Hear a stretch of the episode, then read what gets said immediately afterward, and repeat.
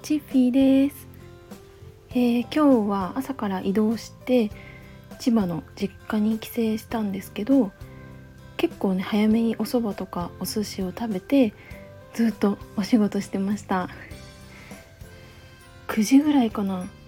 ようやく今年の執筆のお仕事納めができました。はい。それでね今あのちょうど両親が寝ちゃって妹はあのワンちゃんのお散歩に行ったので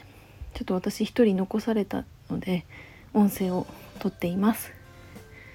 はい。犬ってねこんな夜遅くまで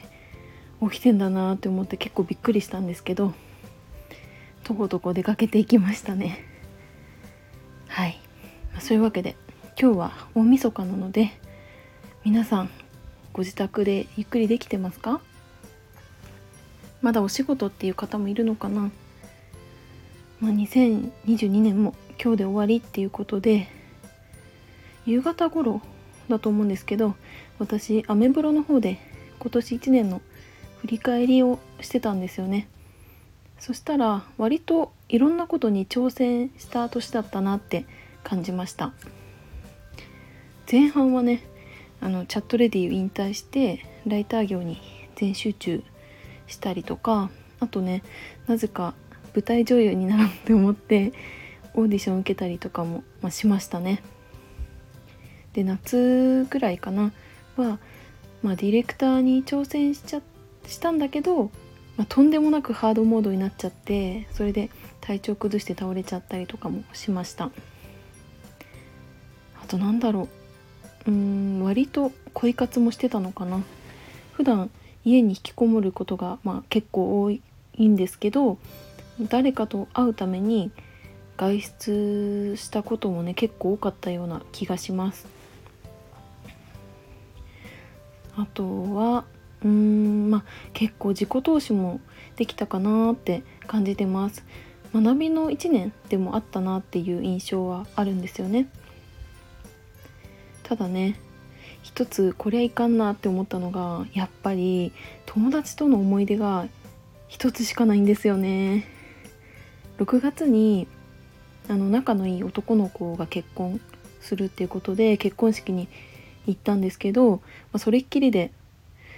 うんあとは友達との交流っていうのがありませんでした。うーんまあでもねビジネスとか SNS を通してたくさんの方と関われたし、まあ、別にリアルでの交流がなくてもそれはそれで楽しかったし幸せだったから良かったのかなって感じています。うん、ただ2023年は、まあ、SNS でつながった方ともっと近く関われるようなイベントとかを開催していきたいなって思っています